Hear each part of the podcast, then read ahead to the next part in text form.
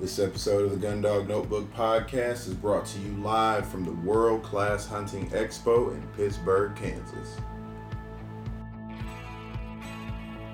The Gundog Notebook Podcast is presented to you by OnX Hunt, crafted to be the number one digital mapping resource for hunters, anglers, and landowners. Download the OnX Hunt app from your phone's app store today and check out onxmaps.com for more inside OnX. I also want to bring to you Garmin. Build a better dog with devices for tracking and training, from obedience to hunting and limiting nuisance barking. Get exactly what you need to make a life with your hunting buddy that much better. Go check out the Garmin Pro 550 Plus. That's what we're using on this side of town and uh, get yourself ready for the hunting season coming up. Don't have your dog running all out there crazy. Get them whoa broken in collar condition. That's what we are working on now. Go check them out right now at Garmin.com. The Gun Dog Notebook is also brought to you by Dakota 283 Kennels. Check out the new updated price drops on Dakota283kennels.com.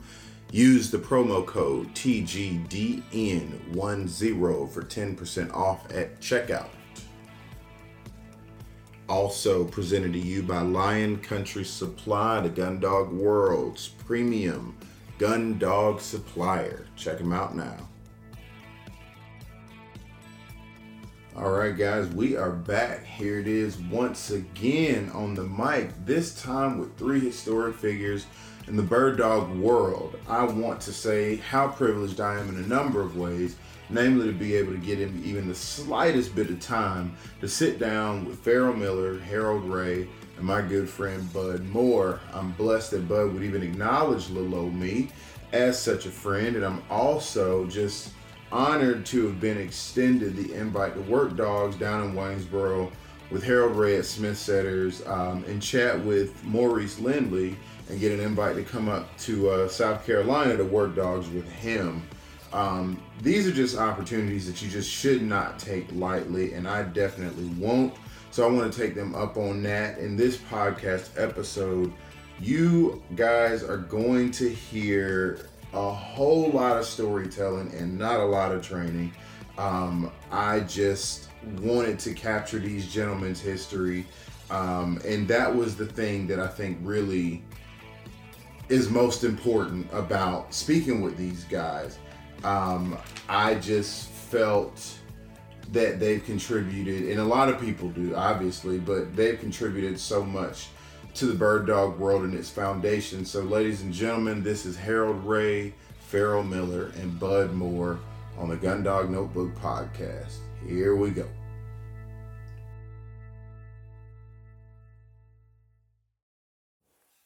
Well, thank y'all. I appreciate it. Uh, seriously. Um, Bud, thank you for having me out here. So I'm Darrell Smith. I'm coming out here from Atlanta. So I wanted to make the flight out here to get a chance to talk to y'all and just really talk a little bit about history. Um, I'm new in the field trials, new to pointers. Um, been bugging Bud all day uh, for the for the last how many months now, Bud? Six months? or eight. About six or eight.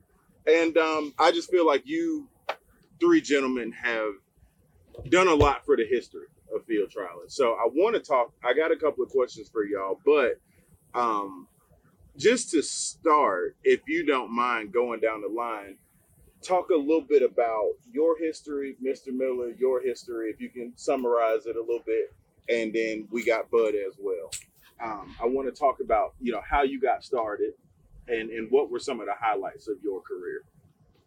Well, I, I could say that, that I, I, I'm a farm boy. Mm-hmm. I grew up on the farm, and and uh, and in those days when I grew up, uh, we grew everything we eat. You know, twelve of us, you can imagine, took a lot of food. Well, uh, anything that we boys uh, killed and dressed, Mom would cook for us. Right. And in those days, we didn't have electricity, and and uh, you couldn't keep meat. I mean, the only time we had meat was when uh, the chickens got in the spring, Mhm. and and what uh, squirrels, or rabbits, or quail or whatever. Right. And uh, uh, we learned uh, from that. And we grew tobacco, we milked cows, and uh, that's and my brothers uh, older than me, my brother and brother-in-law was uh, bird hunters, and they let me follow them. Uh, and then once I got big enough, why, well, I went to hunt myself, and uh, I, I, I, I, I drove a Volkswagen. I traveled 14 counties, and I drove a Volkswagen because of the gas mileage, Right. and I, I drove a Volkswagen down to Grand Junction and rented a horse and saw Riggins White Knight run when he was a Derby. He had 17 fines. He he he made mistakes on the, about half of them, but he was just sailed through that three hours in a way that was unbelievable to me. And and the stud fee was 350, and I went trying to figure out how I could get 350 dollars to pay the stud fee because I wanted enough dog like him. Yeah. And and I, I I got enough money to pay the stud fee, and I bred to him, and that's where all these white dogs come from. Okay, so the country. you go back to White Knight. Okay. All right.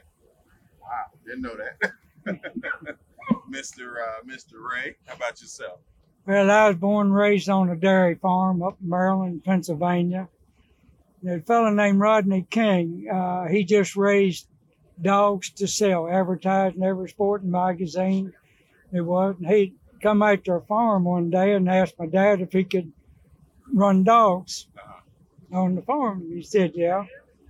I'd just gotten out of the, I'd been, I'd left home pretty early. And uh, I like 14 then.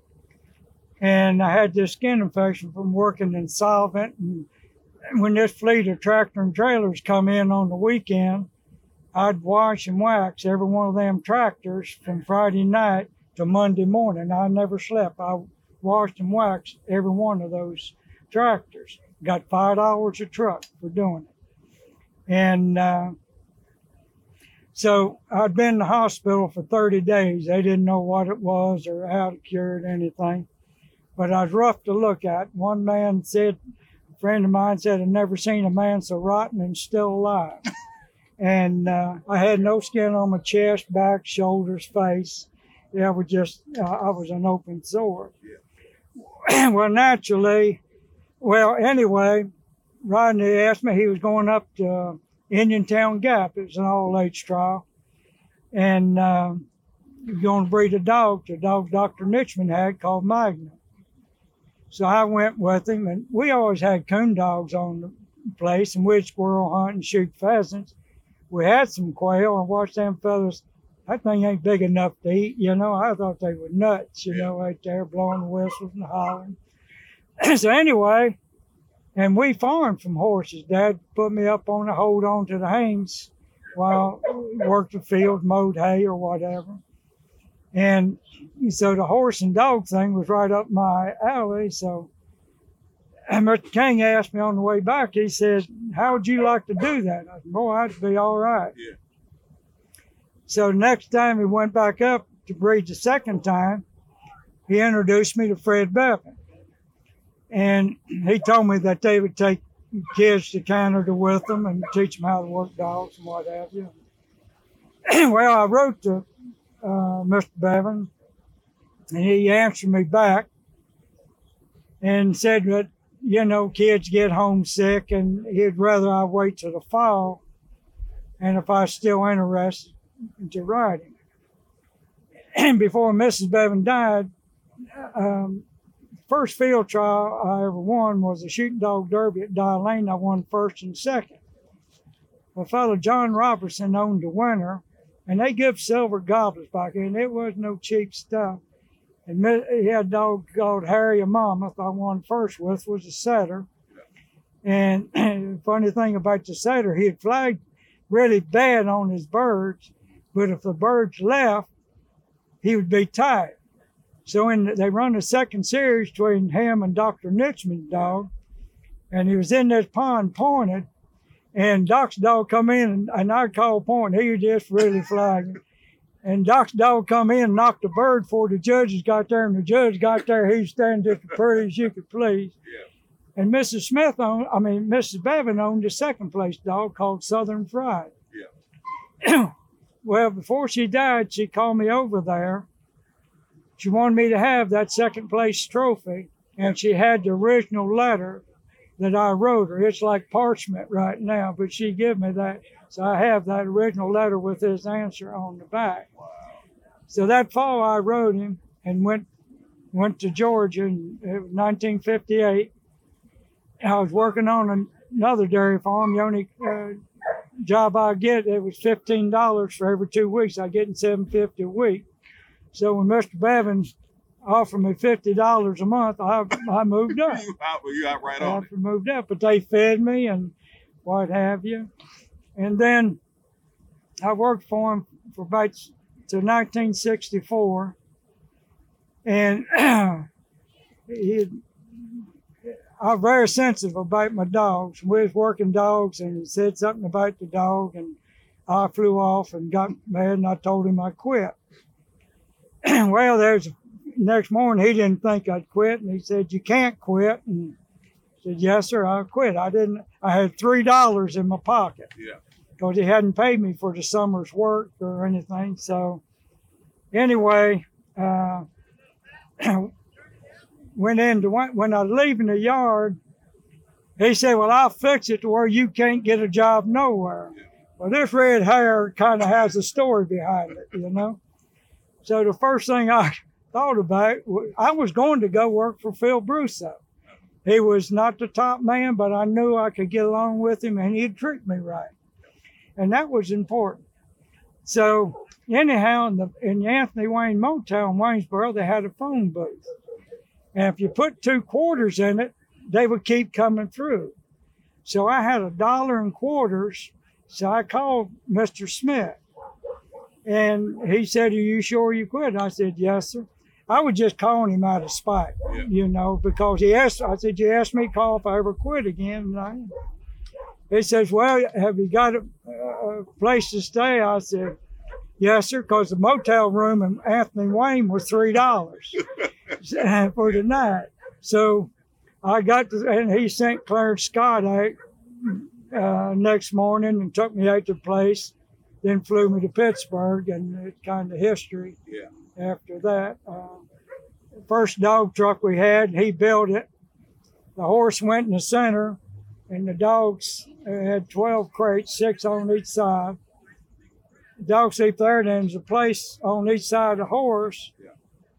where you could store stuff. But when I went to Canada, Sherry slept on one side and I slept on the other. Yeah. And I remember pulling out of a gas station, it was 27 cents a gallon. I said, I am not paying 27 cents. It was about 15, 18 cents most time back in.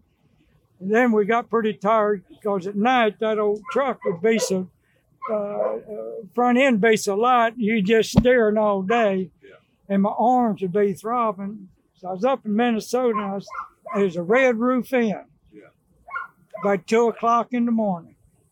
So I went in there to see if we get a room. They said, yeah. I said, how much is it? They said $22. I said, lady, I just want to sleep a few hours. I don't want to buy the place. so I went back out, got in the truck and slept with the horse and went on. But one of the greatest thing, one of the things I'm most proud of, an accomplishment, was when I won all four placements with litter mates in the New England fraternity. Then I won three of the four placements with the same litter in the quail fraternity, and I'd, if the other dog had pointed the birds, I'd won all four placements Really? again. Was in with setters too? That was setters and litter mates. and when you start, that's probably something that may not get repeated. Yeah. Yeah. Is one of the things. So, and and I've been proud. I worked for a great man, Mr. Smith, knew how to work people. Yeah. He would never, if you're in a workout, would ever say anything to you. If it's something he didn't disagree with or something, there two ladies said, "How are you doing today?" Yeah. Well, when you get time, sometimes they stop by the house. Said we hadn't visited in a while. Yeah. And we said, "How's things going?" Well, you know, good. morning." He'd get kind of feel things. He he said the other day you was working copper. He said I didn't quite understand why you got on her. Well, what it is, you're not mad. If it said something like that, I probably flew back at it, and then it would have gotten. It gave it, it gave me a chance to explain what I did, or if I was in the wrong, it brought it to my attention without ever getting in the wrong. And he was uh, he was just a, a great man. I was never pressured to for any field trial. Wanted to get a, rid of a dog. He never argued the point. I would some of the reasons some good dogs I sold. One was a dog called Flair. She won 15 championship. The other was Smoker's Bobby. She won 14. And I said, Mr. Smith, I can win with these dogs, but I don't want to breed to either one of them. They took one all them championship and they never produced a puppy that won even a puppy state. And that's where you got to quit kidding yourself. It's hard to be straight with yourself. Yeah. I quit. Ferrel can relate. I quit five dogs. I don't do things just out of thinking it might work. Yeah. I want facts. Right. I quit five dogs that most trainers would have never quit one summer. I took a complete record of all my dogs. Did wrote down how long I worked him, what he did, every workout entire summer. When I finished that summer, I went over my notes. And if he hadn't won a field trial that summer, I never run him again. What makes me think I'm going to do something at the field trial I can't do in a workout? And I, I know you really elaborated on that, the practice and think you do it at home. I've been at trials and, and what uh, I don't watch. Matter of fact, this weekend is the first time I've watched Doug run dogs in a long since he actually started. Reason being, he's not going to do it like I do it, and I don't want to say nothing to it. But I'm going to tell you, you couldn't have been no prouder than I was watching him. Yeah. He was thinking like I was thinking. We were doing. We was on the same page, and God, I left there proud. Okay. Okay. And that's just about where I'm at. All right. Cool. Cool. Cool. Cool. So I'm gonna I'm gonna go to Mr. Moore, and then I got a couple more because I don't want to hold up too much of y'all. Here you go. uh, the notes and writing it down and going back. I've kept a journal from the first quail I ever killed. And I stress in all of my seminars if it's not on paper, it did not happen. Because I want the the new generation of people to have a plan for success. So I want them to write down where they going with this dog? Where are they now? How are we going to get to where we want to go with this dog? With it, uh, and we all grew up in a time when you had to know the value of a dollar. Uh, I was raised on my grandfather's Indian allotment farm. There were seven adults and four children lived in grandfather's house.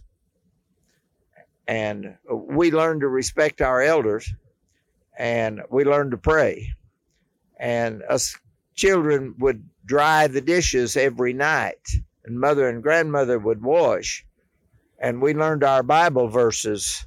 I will never forget the Beatitudes because I got kind of slap happy one night and rhymed the Beatitudes, and my mother hit me upside the head with a six inch cast iron skillet and cold cocked me.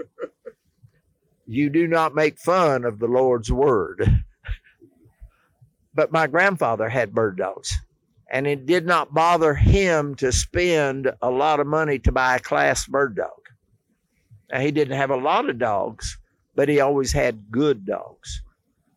And so I grew up knowing the value of a good dog. Now, I was unfortunate in that my father uh, and I disagreed mightily about my upbringing, so to speak. And uh, so I left home at 15. And one of my uncles was a man named Dan Huddleston, who was big in the Brittany world. And he and Aunt Evelyn never had any children. He had a used car lot in Oklahoma City, and he let it be known that there was always a bed and a washing machine to wash my clothes and a hot meal at their house for me. Uh, and in the early 60s, when I was footloose and fancy free and rodeoing an awful lot and working odd jobs and day jobs to earn a dollar to go down the road a little bit more, buying that 18, 19 cent a gallon gasoline. And uh, every filling station in the little country towns, you could go in and buy thick cut sliced bologna and a tube of crackers. And they were a nickel each. So for 10 cents, you could buy enough bologna and crackers that you had three square meals. And they were square meals because the little crackers were square.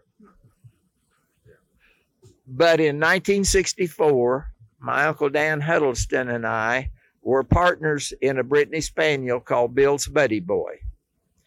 And he won the U.S. Open for Brittany Spaniels. And that was the first championship bird dog I was ever involved with.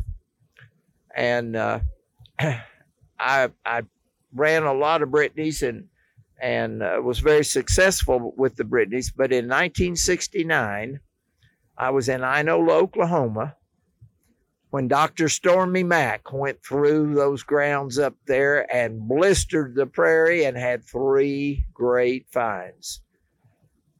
And that was the last Brittany I ever owned. now, I made a terrible mistake. I made the mistake of going to Mr. John Criswell to get my first pointers. And of course, he was standing a Rambling Rebel and Rebel and Rambling Rebel Dan and those dogs so I did not get a white dog. I got a lot of color in my dogs. Yeah. And they ran an awful lot, but they didn't point very many birds. Uh, it took me a long time to get dogs that ran and found and pointed some birds. And then about four years ago, I was privileged to judge a Derby stake where Miller speed dial was turned loose. And he ran through that country right and pointed to covey of birds and looked right on it. And I put him up first in that Derby stake. And uh, as I said this morning in my seminar, I saw the light. And I ended up with a daughter of Speed Dial out of a sister to game maker. And uh, then I ended up with a, a, couple of more white dogs. And uh, my friend in South Carolina called me two years ago and said, Bud, I have a litter of five puppies. There's one female and four males. And I think you really need this female. She is classy and he said, I sent you a, a, video of her. Well, she was just six weeks old, and uh, his wife was walking the puppies.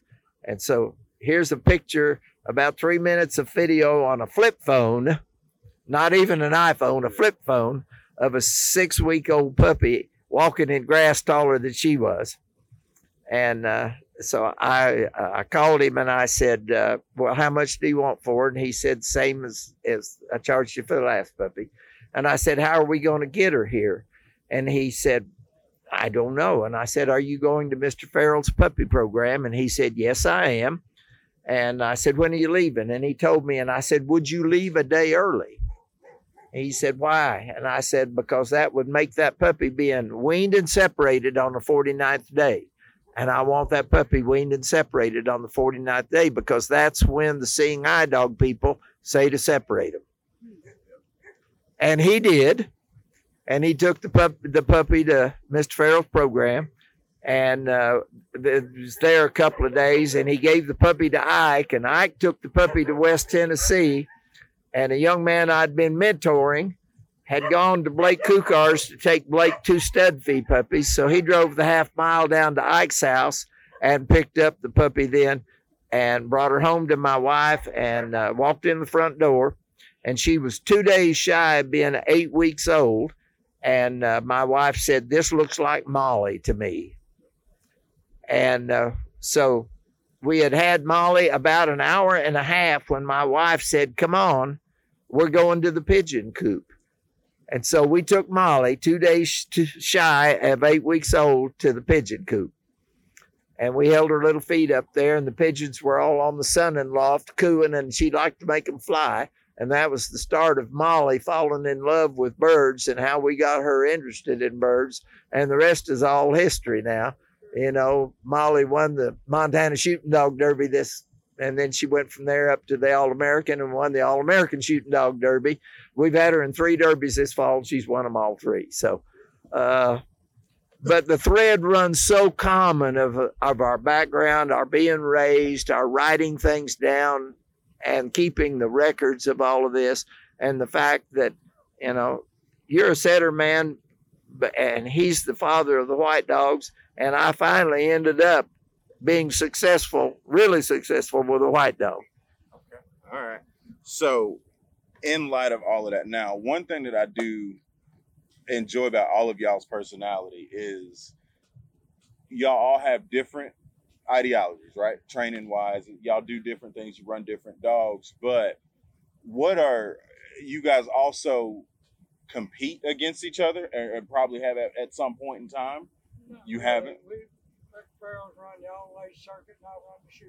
Okay, so all right, so that leads me into my question. What what are some of the major distinctions for you guys between all age and shooting dog? Like, what are some of the things that differentiate those circuits, especially for new guys coming in that are trying to fall into the field trial?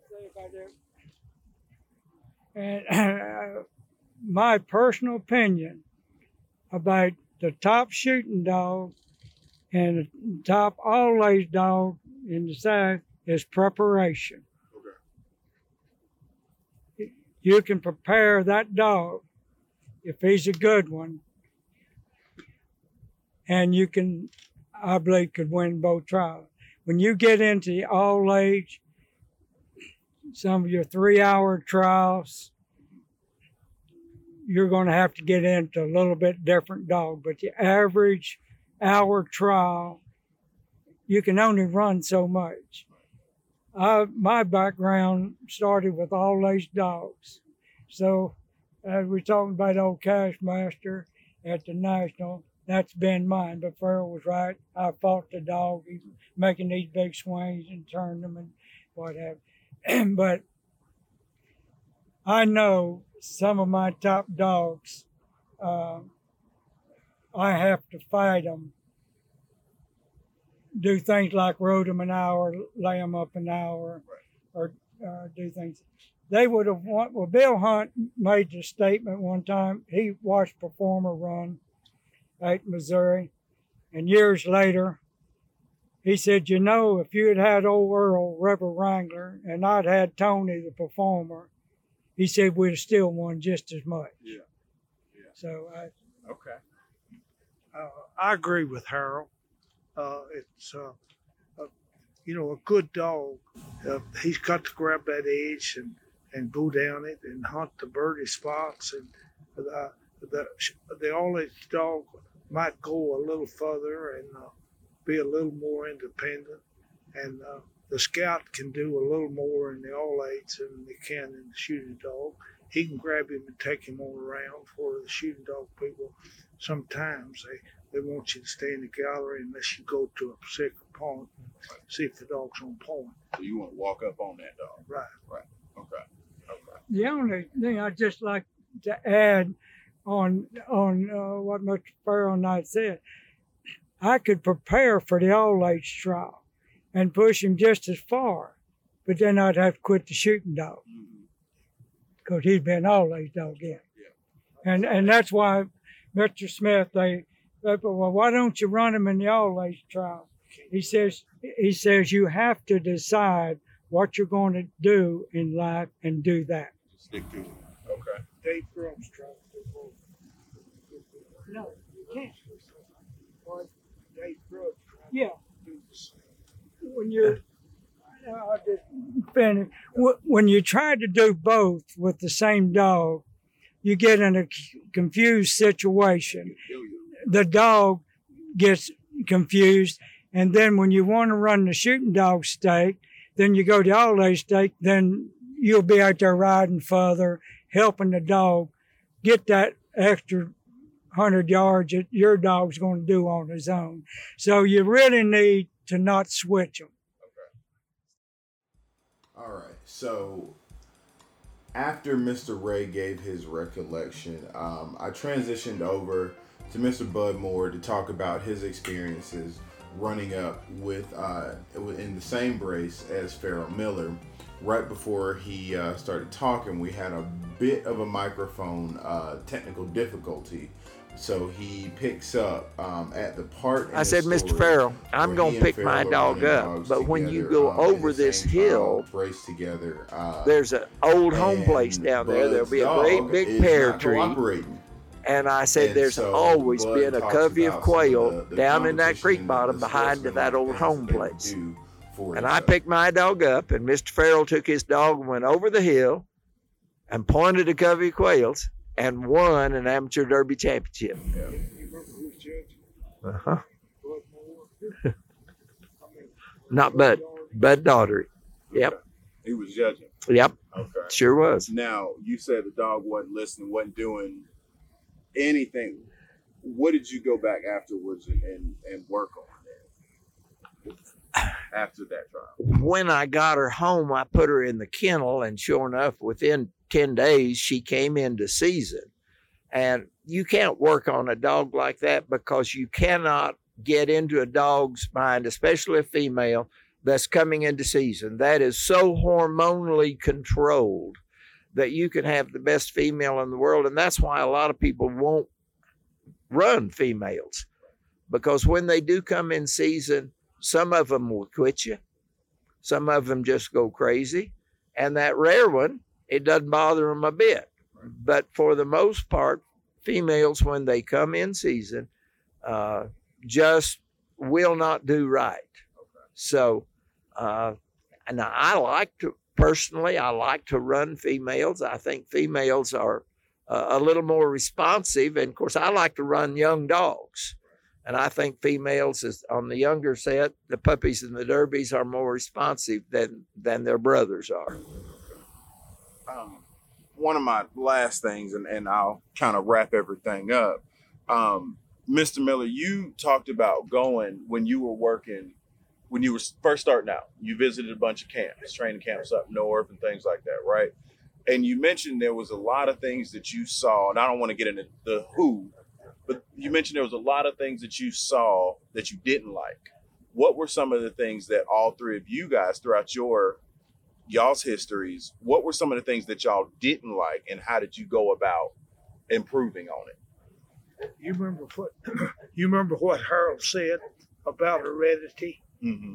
He said, if you see a puppy and he's low tail, now you can't do nothing about that. Yeah. If you see a puppy trailing birds on the ground and don't get his head up, you can't do nothing about that. That's heredity. Right. And some of the uh, things that are, ho- are heredity, uh, I don't spend my time with them. I know Harold and I know he and Mr. Smith did an excellent job of, of culling through those setters and picking the best ones because they had the best in the country. Right. Okay. Okay. About yourself. You're talking about what you, you learn from watching somebody. I've learned more by seeing wrong than I have by seeing good. I remember, and it was Brace with Riggins White Knight. Oh, the first year he went to Canada, he was uh, Riggins White Knight, first year all age dog. Brace with a trainer named Bob Huffman.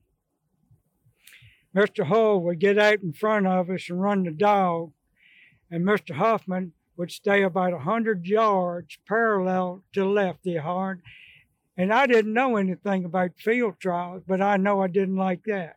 I couldn't see. I wanted to see his dogs, and that's what brought my attention. The dog was running in front of him over there, and I know. And and there's these kind of things. When you see something that catches your attention, that you don't like or that you like. On the other hand, Mr. John Gates, when I watched him run a dog, I was mesmerized. He had a nice looking horse. He dressed nice. When he pointed the dog out, he was smooth. Everything was so smooth about it that uh, it just flowed. And that stuck in my mind all my life was watching John Gates run a dog on the prairie up there, whether he was winning with it or wasn't. Wasn't done everything about his operation flowed. It was smooth. There wasn't nothing that just I don't like that. He turned that horse sideways most of the time. Absolutely. I I, I got it. I don't know whether you want this story on Yeah. on here or not, ready for it. but everybody, all the handlers, the all age circuit, hated to be drawn with Fred Bevan. Uh-huh. His philosophy, and some of the old trainers, was you had to eliminate your brace mate. And they didn't really care how they did it. We were braced with a dog of Mr. John's, his first year dog called War Exterminator, and we was running Mike's home again. Well, both dogs were lost. It was like a triangle. I'd come back to the gallery. Fred was over here, and Mr. John was over here, and it was a perfect triangle. Mr. John, like I said, turned broadside, that big hat, and held it up there, and uh, he looked as big as the Empire State Building over there, just far as you could see. Well, we all started riding toward Mr. John. Well, what Fred would do, and a couple other trainers would do at that time, they'd come flying right in the bushes and run through there like they didn't hear you or something. Here come Fred. We all got there at the same time. And just before Fred run in the bushes, Mr. John says, It's your dog, Fred. That's what, okay. so Okay. So he, he was, you know, if it's been a fact, if Mr. John sat on the tailgate of that truck and he had prostate cancer, told me story after story after Yeah. story. Okay. He was telling me one about a judge he couldn't win on. Really? He said, How no matter what I did, don't you see? He'd end any every sentence Yeah. statement with don't you see? Yeah. And he said, No matter what I did, I couldn't win. He just didn't like him? He said, I don't know what the problem was, but he said one day at a field trial, and I don't remember Judge's name, but he come, he said I went to him and said, Mr. So and so said, I've got this dog. He's got this problem and I can't fix it. Yeah. He says, You have any idea what I might do to fix that dog? And that boy, he perked up and he went to rattling off and told Mr. John what to do with that dog. He said, next time I seen him, he said, I went to, said, I just want to thank you. He said, you remember me asking you about what to do with that dog? He said, I did it, and I want you to know that fixed it. John said, I've never run a dog under him again that I didn't play something. Yeah. all right. All right. But he knew how to read people. He didn't fight it. Yeah. He, he beat you with his head. Really? Think ahead of it. Trying to trying to figure you out. I tell you so many stories. Uh, God, he was running running uh, medallion in the Georgia Championship. Back in these years, if I was in that guy watching that, I didn't miss nothing. I can tell you every step the day. Medallion pointed to Covey Bird. He was original name was Gambler's Eye. John to change his name. And he couldn't flush the bird. And Mr. John sent him on, dog just took off the left and took off. Nobody said nothing, anything. Peck had that dog stop, brought him right back up there. John called him in, dog went on in there and pulled him through. Yeah. Well, they run a second series because they didn't like that situation. And uh, years later, I was talking to Mr. John about that. He said, yeah, he said he'd blank a relocation. Said he wouldn't relocate. Said Peck knew it. He said he brought him, got, got him in there. Got- Yeah. But it was so smooth, even that. There wasn't nobody hollering. He didn't holler. Peck was just on that horse just right now. Got that dog didn't get much further than here to where uh, So he can do a whole lot of talking, a whole lot just he just there. But if you was at the field trial, I went to the Continental one time. We'd had a dog. We got runner up in the Georgia Derby. Mr. Herman had won it. Well, Mr. George Clark was supposed to help me and furnish me a horse when I got down there. Yeah. Come time to run, Mr. George Clark horse said his horse was tired and he couldn't go and didn't have a horse. John had the horse and the scout and they turned the dog loose without asking. really. Yeah. Okay. Okay. Okay. Wow. So y'all just got stories. So I guess one of those things you saw what you liked, what you didn't like. So you guys had trainers that just really motivated you. So for you, it was, I guess, your the, the number one trainer for you that stuck out for you before your time.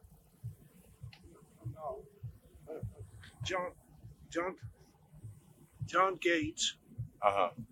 John Rex, So that John Rex for you too, Mister Mister Rex. John Rex is his dad. Uh, Oh. John's his dad of John Rex. This Okay. John Rex come along later. Uh, I didn't. I, I saw John S. Gates run uh, Safari down at uh, and they were smooth. I saw Clyde Roy Morton. He was, did you I never see- seen Clyde. I, I saw Clyde Roy Cannon, and uh, he was smooth. Yeah. And, and so you know, every one of them. Uh, Hall was organized at that time. Yeah. John Rex was organized at that time, and they stood out. Okay. I mean, One of the stories I can tell about John Rex, he took over his dad's string by the time I went to working for Mr. Smith. John Rex didn't like his daddy's type dog. His daddy had a dog that was all in there big time. And him and Peck can get around. John Rex really liked a handier dog that he could work with a little. O'Connell Flush. Yeah, and that was a very. Every time I seen Safari in Canada, I said she was through. Right. She wasn't a prairie dog. But you come down south, you couldn't beat her. Yeah. She'd run where you could see her, point, stand back off and bird, you'd never lose her. Okay. And she was always, uh, uh, always in there. But John Rex was telling me I was helping marshal the Georgia Championship one year, and John Rex was off to the left, and they asked me to go over. I told him, he said, "Yeah." I said, "I know." He said, "David rode up a covey of birds over there this morning." He said he called point in a minute. He no sooner said that than David called point. And he was telling me later, he said, "You know, Harold, this was kind of sitting around talking. A lot of these guys got a lot better dogs than I got." He said they beat themselves. Really? So again, like you always say, but more handler error than anything. Letting the dog do is okay. So that goes back all the way back then too. Okay. All right. You sir.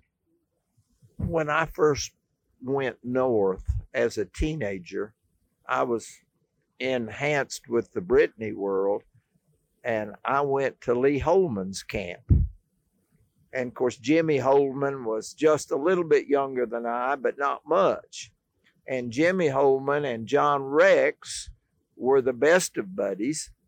And when I came along, I was kind of the odd man in the group, but we all three had one thing in common we loved to fish.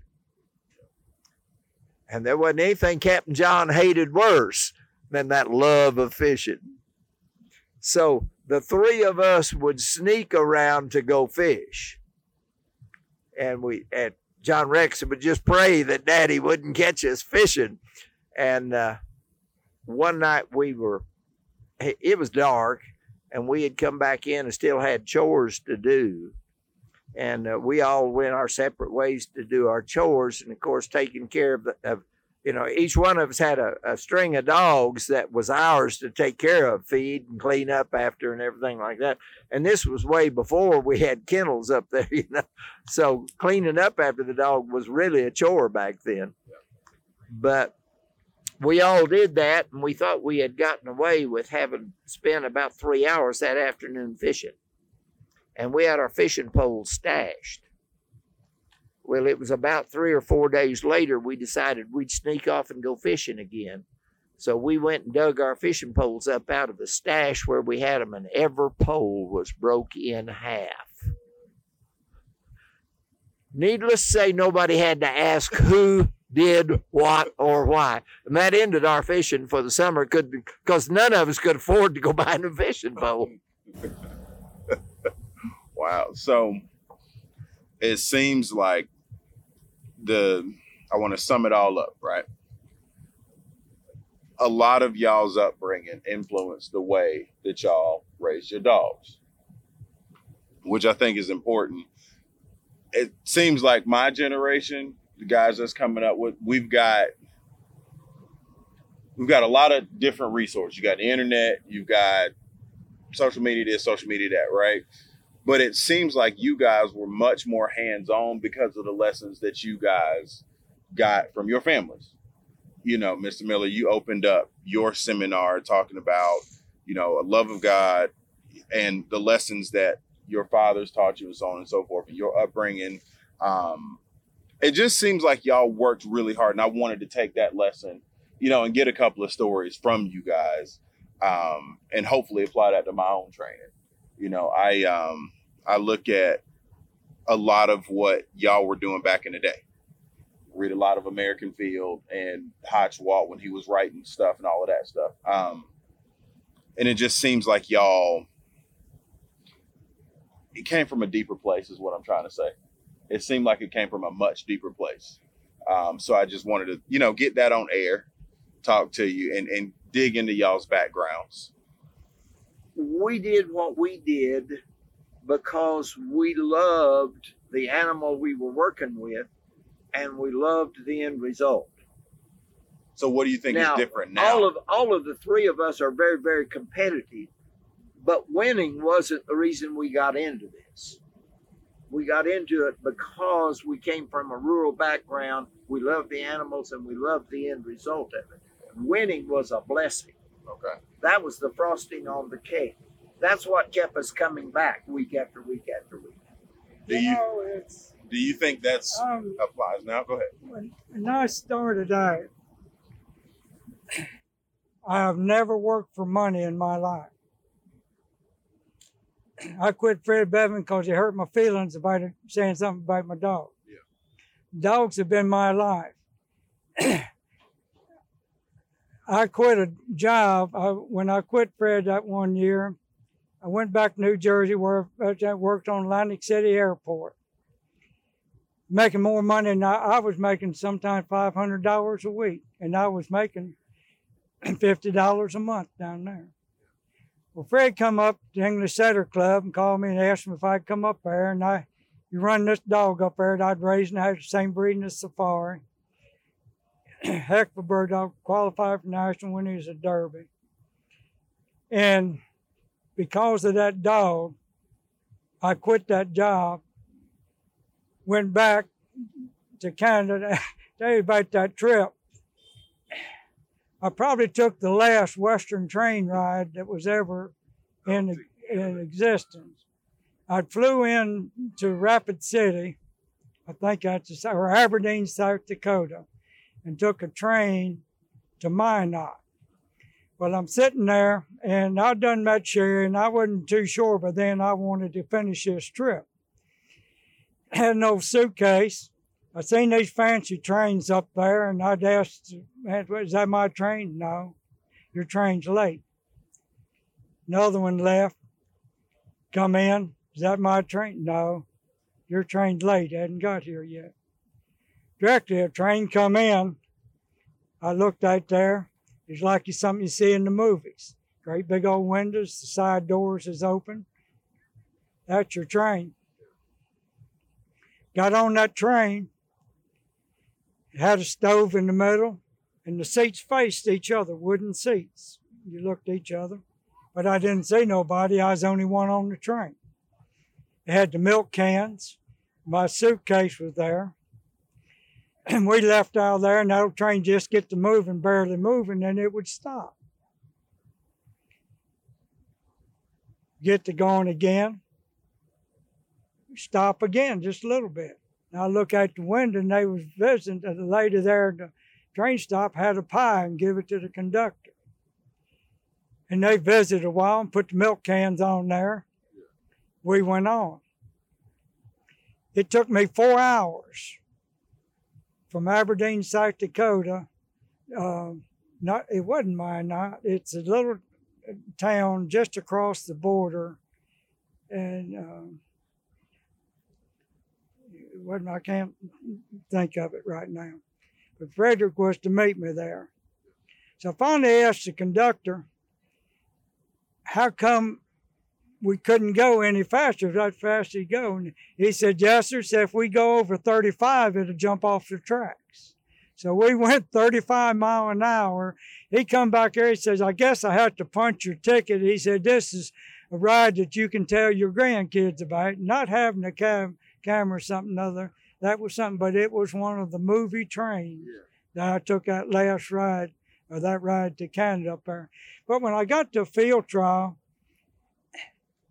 all I ever wanted out of my dogs, it may happen him give me a good performance. That's what I worked for was that dog and that performance.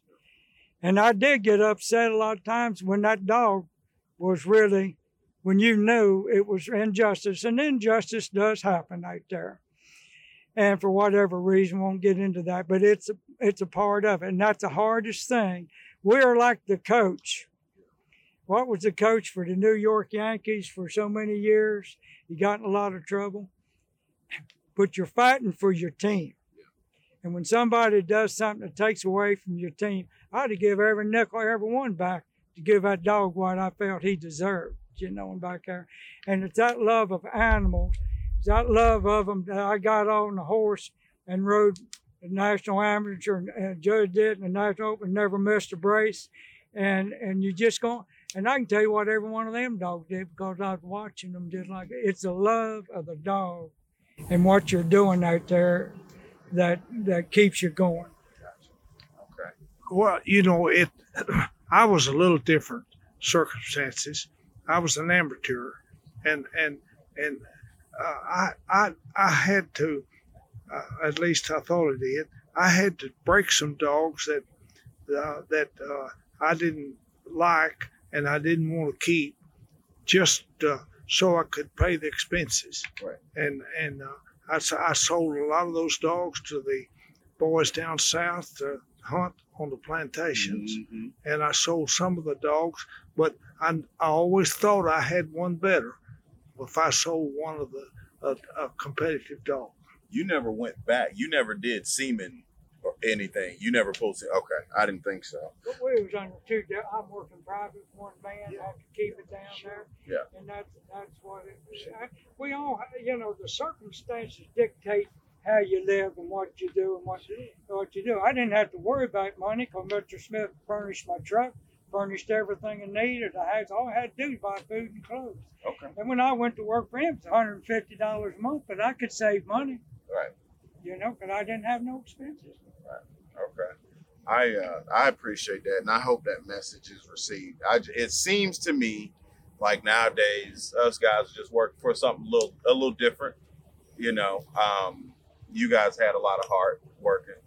So that's all. Um, I could sit here and ask y'all 50 million different more questions, but uh, Mr. Miller, Mr. Ray, Mr. Moore, if you know, if y'all don't have anything else, you know, I can wrap it on up. I just appreciate you sitting down with me. We enjoy. I definitely and and you know, I, uh, feel like all we can do now is pass it on. Yeah, yeah. Well, and hope hope it sticks. Yeah. Somewhere that you can help somebody. Yeah. Come along because we didn't have it. Yeah. Well, it stuck with me. I can tell you that now. Let me let me end by saying that uh, one of the favorite pictures that I have is the Facebook saver on my computer. and it's Mr. Ferrel Miller fixing some pork out of a crock pot in the serving line at Hell Creek, Mississippi. Yeah. And he had that typical look at him right now, that typical Ferrel Miller twinkle in the eye Yeah. And smile on the face, showing those that upper teeth. Yeah. That's typical Ferrel Miller, the twinkle in the eye and that little smile that goes from here to here. That's on my face saver on my computer, and that's one of my favorite pictures. Okay. I'm gonna try to remember that then. You did a lot of that winning too. Couldn't beat him. Never enough. That's well, cool. you heard this morning, I've won 601 now, and that pales in comparison. He won way more than that in just championships. Man, I uh it's it's the white dogs. So I'm convinced I'm getting me one now. Good. I'm convinced. I'm Good. convinced. All right, gentlemen. Well, I'm gonna wrap it. Again, guys, I'd like to thank all my sponsors and affiliates from onX Maps, our title sponsor, to Eukanuba Sporting Dog, to Garmin Fish and Hunt, um, for to Dakota 283 Kennels, to Lion Country Supply, and everybody else that has been supporting the podcast since day one. Thanks again to Project Upland and the Northwoods Collective.